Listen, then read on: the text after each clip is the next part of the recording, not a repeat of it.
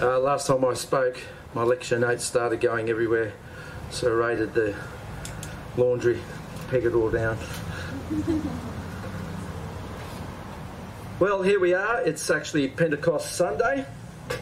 Uh, we're going to be looking at a verse just a little bit on, and uh, it'd be good to look up on your phones or whatever you have a Bible in front of you. It's Acts chapter 2, verse 42.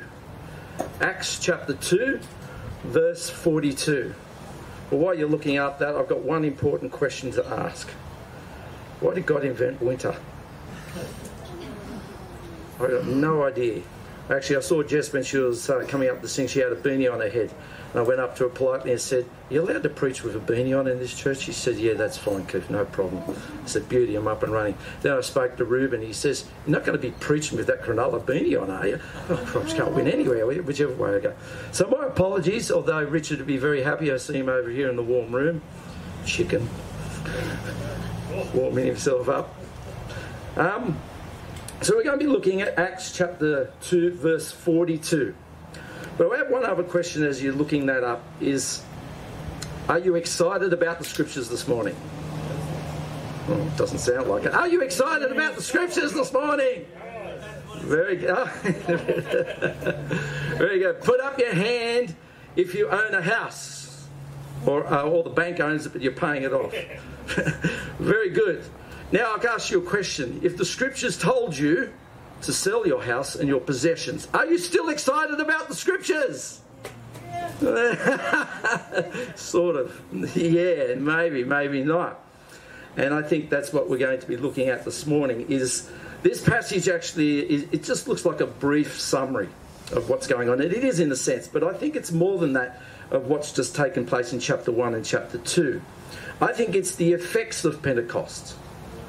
Pentecost has come the wind has been violent in the room, and the tongues of fire have come, and the Holy Spirit has come for the first time upon the believers at Pentecost.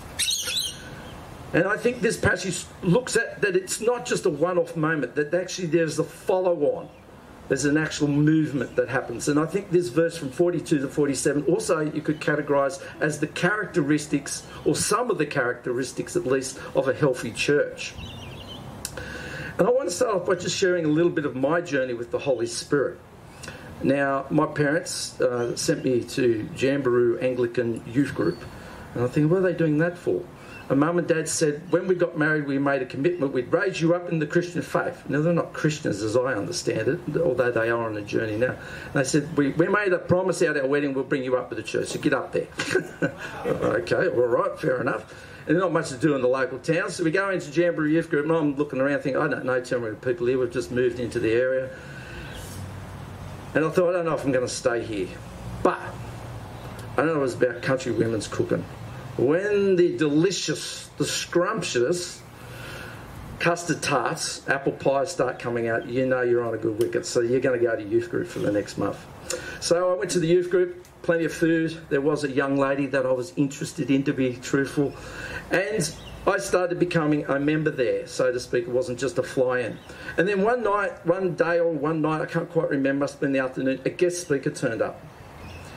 And the guest speaker was talking about Outback Ministry and doing youth work in Outback Ministry.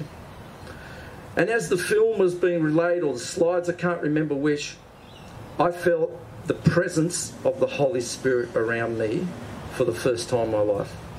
The Spirit encompassed me, a feeling went through my body from the top of my head to the bottom of my toes, and I knew for the first time the presence of the Lord. And the guy that was running the film actually stopped it and he said, I've just been moved by the Spirit that someone here has been challenged to come to faith and to go into ministry to do youth work. And I knew it was me straight away.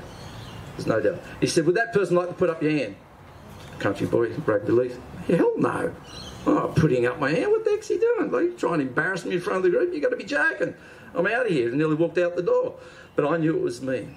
I don't know why to this day, but within four months I'd walked away from the youth group. I'd wandered back out into the world with my mates and so forth. And then there were some significant moments that brought me back to ask the question, what was that all about, that film? Why did I have that feeling on that day? And I used to read my Bible because the church youth group had fallen apart up on the, on, on the hill on my dad's farm.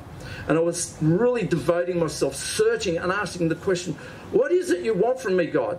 What is it that happened four years ago when I felt your presence? What is this all about? I was getting a bit cranky. And I read the Sermon on the Mount and it convicted me. I'm not the person I thought I was. My nature and God's nature were poles apart. And I said, Well, how do I fix this problem? How do I fix it? And then I started reading the book of Revela- uh, Revelations, the book of Romans, and it worked out there's nothing I can do. Is it a gift from God? And when that dawned on me, especially Romans chapter 5, I felt the Spirit fully take up permanent residence in me on that day as I walked down from the hill saying, Thank you. I know what the answer is. And from that moment on, I devoted myself to the scriptures. I was so wrapped in the scriptures that I would read it on the weekends, all day Saturday and all day Sunday. For at least six months straight, it happened like that.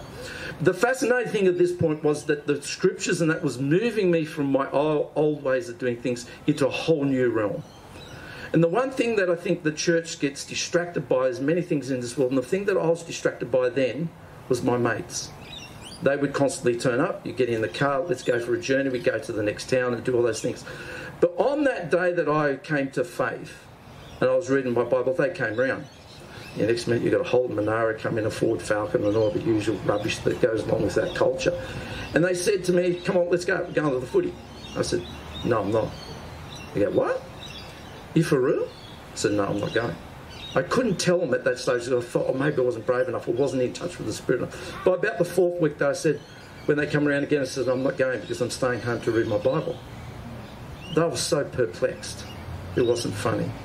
They are some of the most treasured moments in my life of being devoted for the first time in my life to something that I felt was tangible, even though it seemed mystical to other people. So in verse 42, it actually talks about what happened to the earlier believers at this time. And if you look in there, the first thing they say is they were devoted themselves to the apostles' teaching. Now, back then the scriptures had not yet been formed, so the, uh, it was an oral process of learning up until the scriptures were written, that they were learning from the apostles' teaching and they devoted themselves. And you look first through some of the other verses, it was on a daily basis in some cases, if not every second day, and so forth. And I think that's what we need to remind ourselves of that we uh, need to continually devote ourselves to the scriptures. Now, I've just joined a uh, Bible study group up at uh, Silverdale where I live because of transport issues and other things. And I actually got challenged by the Lord the other day. Why are you going to the Bible study group? I'm going to the, Bible, to the scriptures. He says, No, you're not. I go, What do you mean? He goes, You're going there because you're lazy to do your own devotion, so you're compromising by just saying that you did the scriptures one day a week of things. Bible studies and devoting yourself to the scriptures is a Bible study. But it's so much more as we look at the early church put themselves under that teaching on a daily and weekly basis. And it's to the apostles' teaching. And we focus on their teaching, not on the apostle. I've been involved in some Christian community groups where slightly lost the plot, where they actually focused on the leader and not the teaching. I get a little bit nervous when I hear someone say, Oh, my favourite preacher is T.D. Jakes. Whoop, whoop. Or it's on Hope 105, the Anglican guy that comes on in the morning. He's my favourite preacher. I don't think that's necessarily wrong. We have people that we gel with quite naturally the way that they speak. That's why I love this place that different people bring different things to the platform. The danger is, though, that we go searching after people and other things rather than the Word of God that comes what's supposed to come from them. So just something to be mindful that they were under the apostles' teaching, and that teaching came from Christ, not of themselves. And this teaching was, to, was done within the community aspect that they were moving forward. That this day was just starting Pentecost, but they didn't leave them there. That the whole idea of church and discipleship is to move forward and to move deeper. To move forward and to move deeper. And I think there's a bit of a challenge there that uh, the Hebrews, that Hebrews chapter 5, verse 15, that was not happening. They were stuck on milk and not solid foods. Keith was fooling himself that just turning up once a week for a Bible study group was good enough. But my relationship with Christ was suffering because I wasn't moving constantly, moving forward and deeper into the scriptures so that I would become more like Christ. And um, nothing wrong with milk. Um, I love milk after each time I have a meal because I get a lot of reflux. A glass of milk washes it down. And if you know all the staff actually at uh, Krispy Kreme's Penrith drive-through, they know me. Chocolate milkshake guy, here he comes. Um, I love chocolate milk. I love milk, and it's good for you. But on our um, anniversary of our wedding anniversary, my wife organised us to go to Volcanoes. As soon as I first heard that name, I thought, oh, this is going to be hot and spicy. It's going to work for her. It's not going to work for me. I'm going to be putting the toilet paper in the fridge for the next week or so.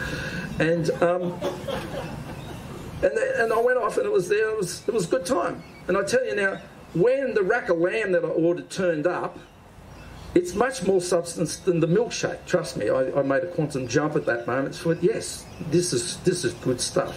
Was de- delivered by a robot, by the way. This robot turns up. Well, what the heck? You pull your tray out there. You know, very impersonal, but very trendy, I must admit. So therefore, we need to be on solid foods, and this is what these people were doing. They were devoting themselves to the scriptures via the apostles. And the other point that I want to quickly go through is that they, the next part you'll see in that verse, if you're following, they devoted themselves to fellowship. The Greek word for fellowship there, I won't go into all the Greek, is common. Everything becomes common. Shared life, joint participation. And there's two quick aspects I want to put to that that they actually are implying here that the um, my research seems to imply. That number one, all those that were in Jerusalem were all humans. They all had certain things that may have been in common, but not a lot. But at this moment, when Pentecost comes, these people that are strangers to each other become unified in community.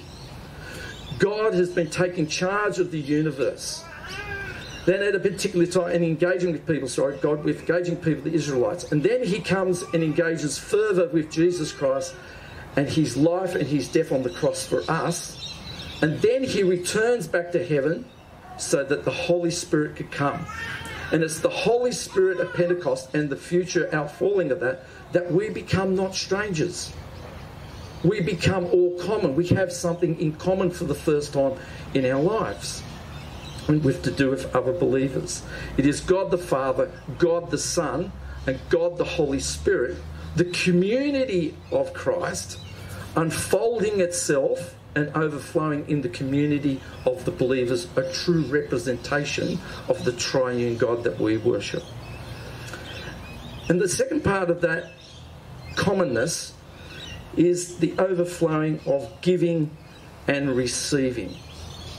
And I think that was a challenge for me, especially when I went into uh, college.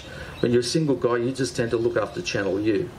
So it was a big wake up call for me that when I went into college, all of a sudden there's these little envelopes turning up in your pigeonhole with $20 in it. What's going on here? Someone's, eh, someone's left some money in the wrong, wrong hole here. What's going on?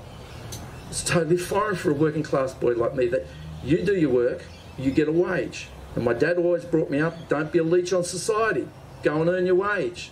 And that is good. It's actually partly biblical if you look at it. But this giving, this community lifestyle that is coming supersedes that.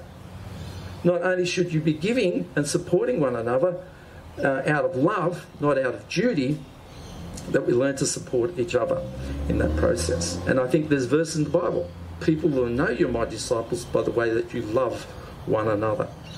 And it's been my journey. If you wonder why I'm always carrying a packet of biscuits around, that's my little deal with God to say, hey, can you stop thinking of yourself? You need to think of other people and give generously. Generosity for me is something that I have to work for, it doesn't come naturally.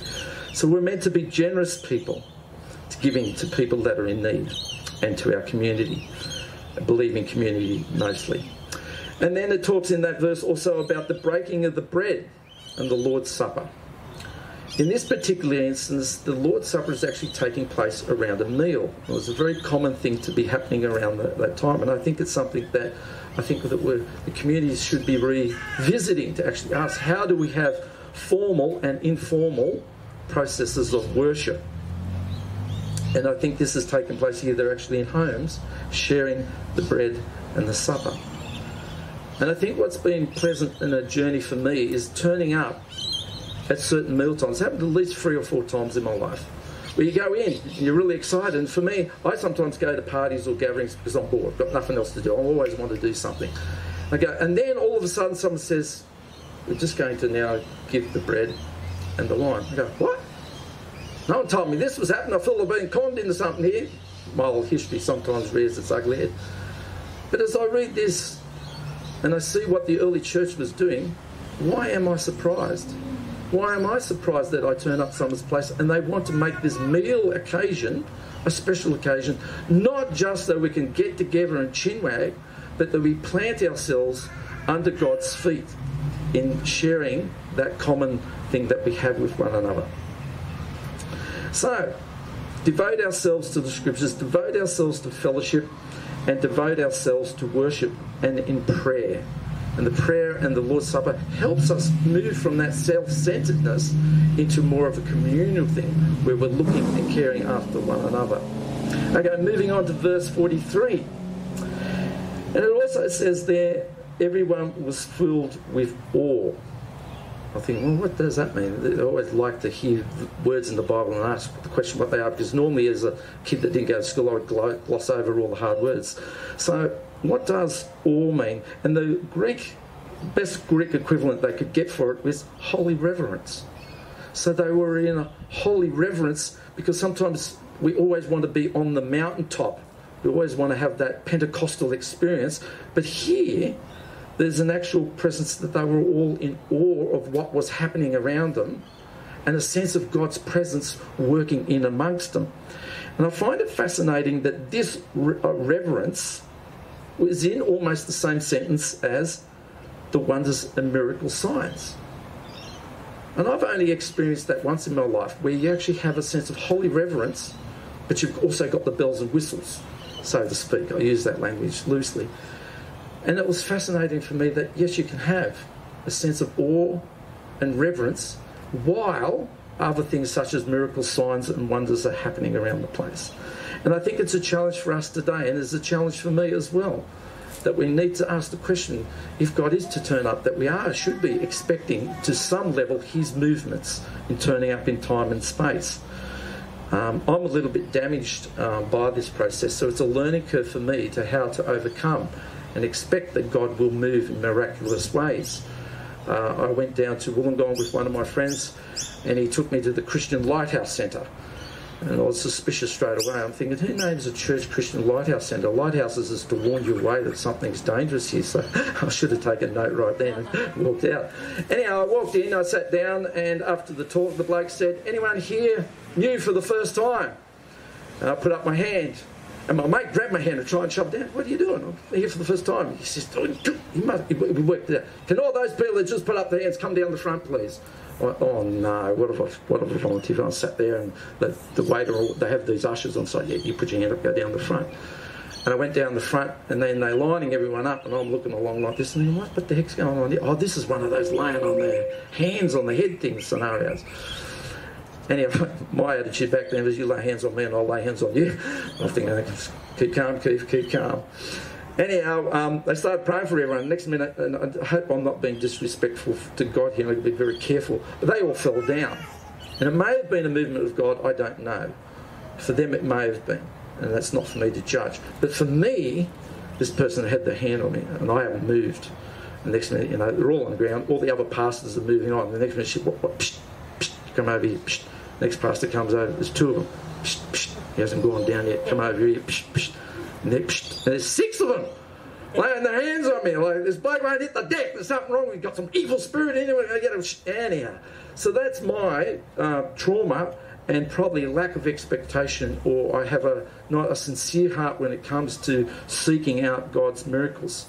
But later in life, God did show me that He does work miracles. I've had a back problem uh, that doctors have had a look at and there was no process of healing it. And I just took on Paul's message. It's a thorn in my side, and three times I prayed for it to go away. My grace is sufficient. Keep giving me grace. And God gave me that grace to live through that pain for four straight years and still do God's ministry, and I praise Him for that. But then I was at a conference, and this big German fellow came out. He said, I've seen you crouching, I've seen you bending, I've seen you wiggling. You've got a really extremely bad back, haven't you? I said, Yes, I do. He said, would you like me to pray for you? I said, Yes. He says, Get down on the floor and lay on your belly. Well, that's an interesting praying position, but anyhow, we'll give it a go. Got down on my belly. And um, he's starting to pray for me, pray for me. It was a long prayer, and he was really seeking God's wisdom. But I didn't know he's also a physio and a chiropractor, and he just put his hands on his back, got one thing, and you hear this almighty crack, and the back five rows of hall all turned around. You've broken his back because it was so loud and so precise, but within one movement and with that prayer, I was healed. I do I still have back problems? Probably didn't have it there for five years, but it's starting to come back a little bit now. So I think that we've got to be open and not closed because of our bruising or our psychological damage to God's movement because we actually may miss a moment. Um, so not only should we seek um, and listen to God's power and movements, that we should also be open to what God also asks us. Just hold with while I. All these people are doing too good of a job now.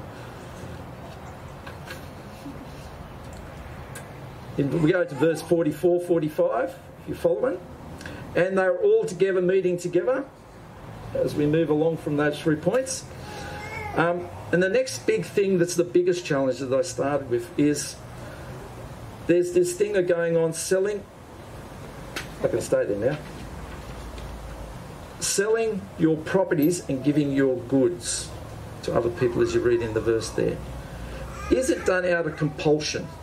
Out of a communist, the thing with community can be very mistaken. When I start talking community to my father, he thinks I've become a communist about sharing and doing all those things. No, it's not done by compulsion. It's done out of a gift and a free will, out of generosity.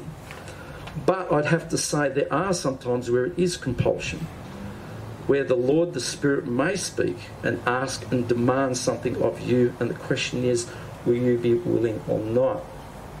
But generally, in this verse, it is actually focusing on that the selling is for the purpose of the common good, and it is given freely and generously at the foot of the apostles to hand out. And why? I think because they've had this miraculous forgiveness of sin. They actually asked Peter, What must we do? And he says, You need to repent and be baptized earlier before this. So they're overdone with the generosity of Christ that they feel compelled, not tortured or twisted, to give generously to the people in need. However, just like the rich young ruler, and we'll look at Acts 5 as it's coming up, there are times though when God demands something of you and um, the reason also, not only for the needs, is the complexity. Imagine 3,000 people coming to faith and growing, and the, the governance of the apostles to have to do with that. They would, you know, people are giving up jobs, people are giving up all sorts of different things to move forward with Christ at this moment. So, this whole Pentecost movement has thrown not only the conversion process, but the social structures are actually at, at stretching point. So, that's why I think, well, another point why they are actually giving in this context because there's great need. People have given up, probably going back on the ships and moving away from Jerusalem to something else, to something totally new. Just like I said to my mates, nah, something new is happening. And then the new thing can come about and the new, new possibilities. Now, this giving up of possessions and giving up, I think, for the needy, but also can be also be a giving up to see whether you're faithful or not. I remember when I was in Jamberoo, my dad noticed that I wasn't going terribly well at school. And he said, Keith, I think you better invest in a block of land. Uh, he said, I'm just a bit worried that you're going to waste all your money on cars. And I can see what your mates are doing, and that's not necessarily our family culture. I thought, yeah, that's good earthly wisdom. I'll go with it. Go and buy a block of land, invest in it. And it was good earthly wisdom, but it's only earthly wisdom. And even to this day, when I sold that block of land, I just had this sneaking suspicion I wasn't going to hang on to it. I got this spirit started churning in me. Don't get your hopes up. And then when I decided to go to Bible college, back then you didn't have Austudy that would pay for it. And I knew clearly that God was then saying, it's time. It's time to give up that property, Keith, and to give up your security. And I tell you, giving up the property wasn't just the, the hardest thing. It was wrestling with my dad saying, I'm going to Bible college, Dad. And to go to Bible, sorry about that, folks. Going to uh, Bible college means that, you, that I'm going to have to sell this land. And I remember my dad approaching me and saying to me, What are you doing? What are you going to do with your life? What are you going to Bible college for? You're looking for some persecution or something. And I remember having a four hour conversation with my dad where he was trying to say, You honour me. I brought you up in the church. I set up my marriage. I bring you up. And he was trying to manipulate the situation. I could see that Satan was doing a little dance behind the scenes behind him. But I think the thing for me was having that wrestle with my father was also saying, Sorry, Dad, I'm moving in this direction. I'm moving forward. I'm submitting to the scriptures. I'm submitting to fellowship. And I'm submitting to the Holy Spirit and His call on my life. I was scared. I was scared of giving away that land. I was scared of offending my father. I was scared of lots of things. I was even scared of Bible college and letting go and letting God do His work in me. I remember turning up um, because I came out of a remedial background in school. I could hardly read. I learnt by reading by reading the Bible. Anyway, I turned up the Bible college and I said, the guy says, the interviewer, the principal said, So Keith, you've been called, you feel like here. I told him the story about the land and everything like that. And I said, I, I think I'm going to struggle here. I don't know if I can come in. And he put a big he went to the bookcase behind me, he pulled out a book and he laid it on the thing. He said, Read this. the words were this long. I thought, oh, good, this is my excuse to get out of here. The Spirit wanted to be there, but my human nature didn't by any means. There was a wrestle going on. And then I stumbled through it and he, he looked up at me, he says, You're really going to battle here, aren't you? I said, Absolutely. He said, But I can't help but think you're meant to be here, so you're in. I nearly fell off the seat because I was looking for a way out of there. And even to the day when they rang up and said, You've got a week to think about it, finally do your final commitment, I actually said, I don't know. I don't know. I don't know. The phone call came through. So, what's your decision? I just went, Yes. Then I hung up the phone. I looked at my dad and he heard it. And another wrestle started. But that testimony and that five hour wrestle with my father has impacted my brother to this day. He still remembers it. He's not a Christian, but he realised that I defined myself with Christ and my identity was in Christ and not in my father at that moment. So, if the Lord does speak and ask of your land and your possessions, and you are excited about the scriptures, I hope your excitement is that you're giving it up for the needs of other people. And what I did with that money was when I turned up the Bible college, there was a whole lot of Solomon Islanders there that had shirts on, and they were there during the winter time. And God compelled me, this is why. And this is the moment you gave everything away for these people, and so forth. And I actually thought I'd never get married because I sold the thing. Because women, it's true enough, and men need a bit of security at times. So I thought, okay, God, I dare say it's about being single. But because of my faithfulness and because of following these early Christian steps and being reliant on, this, on the fellowship of the believers and the community that I grew up in and saw other people sacrificially giving, I loved it so much. I thought I want to give it I want to be a part of this and a part of this journey. Now, I've been extra blessed on planet Earth at least that I have a house now that's almost paid off. I can't believe it. God, everything that I've given up has almost returned to me twofolds. And I didn't expect it. And I'm so gracious to God uh, for doing that in that process. So I hope I'm not being too indulgent on my own life, but I'm just hoping that you've all got your own journeys where we take these steps and that. But I think the thing I worry most is the love of God can go from us. And I reckon the challenge for us today is looking at the New Testament Christians around Acts and when Pentecost comes.